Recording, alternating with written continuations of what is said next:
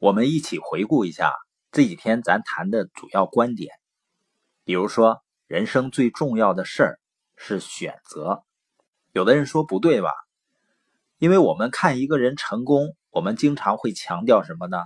他很努力，他非常有勇气，他很能坚持。但你发现有的年轻人啊，他在打起架来不要命，非常有勇气，但是创业呢，他可能是没有勇气。那你觉得是勇气更重要，还是他的选择更重要呢？选择在哪方面有勇气更重要呢？提到努力呢，你像很多人，比如在矿井里面，他们比大多数人都努力，但是他们的生活过得并不好。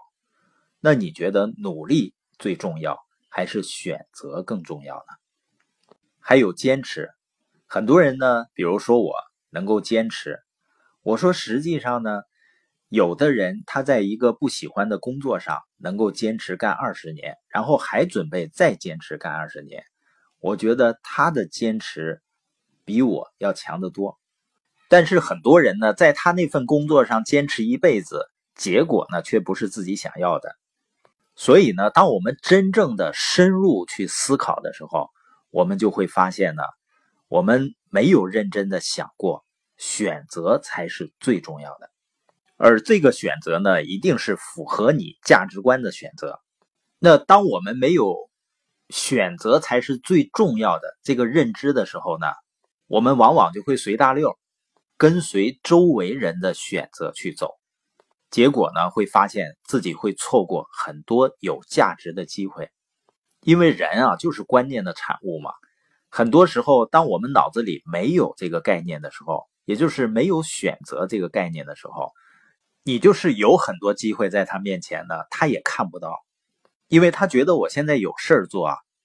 那一谈到选择的时候呢，你会发现在生活中啊，很多人就会很纠结。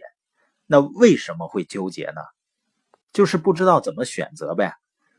你会发现归根到底是什么问题啊？就是价值观不清晰，就是你分不清什么是重要的，什么是最重要的。一个人只有正确的价值观，才谈得上正确的选择啊！你比如说，巴菲特投资呢，他都选什么样的公司呢？一定是基于他的投资原则，也就是他的价值观。比如说，他强调安全边际，所以你发现啊，他投资的几乎无一例外的都是行业领导者、知名品牌。比如说呢，富国银行、IBM、苹果呢，也是今年才买入的。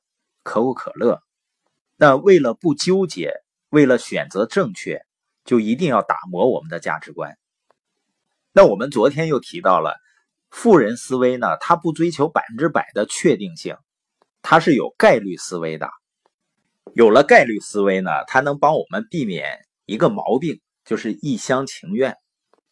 经常会有些朋友呢，当他们谈论之所以不从事某个行业呢，是因为。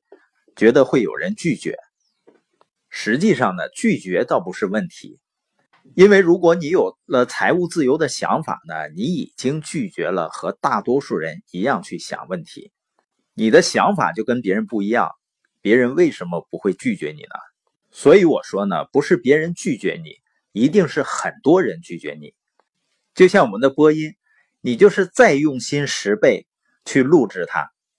我相信仍然是很多人不喜欢听的，甚至很多人看到“财务自由”这个词，他连点开的兴趣都没有。那你觉得我需要伤心吗？我苦苦的哀求他，求求你了，去实现财务自由吧。就像我要开车去上海，然后呢，我吆喝去上海，这时候呢，有一个想去哈尔滨的人，我就拼命拽着他，我说我求你了，我免费拉你行不行？我还供你吃，供你住，你觉得他能上我的车吗？我只需要拉着想去上海的人一起去就可以了。所以呢，社群有一个缺点，就是它让你感受不到拒绝了，因为你只是在和那些理念和价值观跟我们相同相近的人成为朋友。我们的目标是和志同道合的人成为朋友，我们当然一起共事的机会会比较大。即使不能共事，那么我们仍然是好朋友。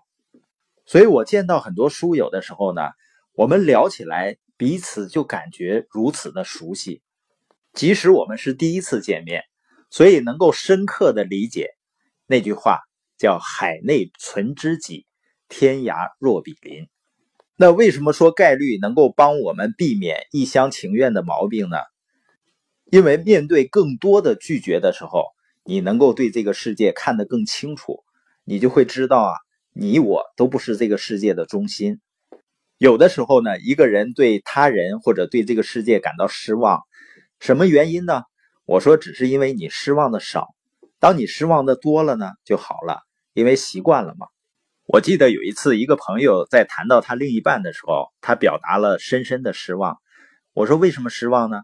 他说：“因为他只想自己，太自私了。”我说：“他只想自己，实际上是正常的，这是符合人性的。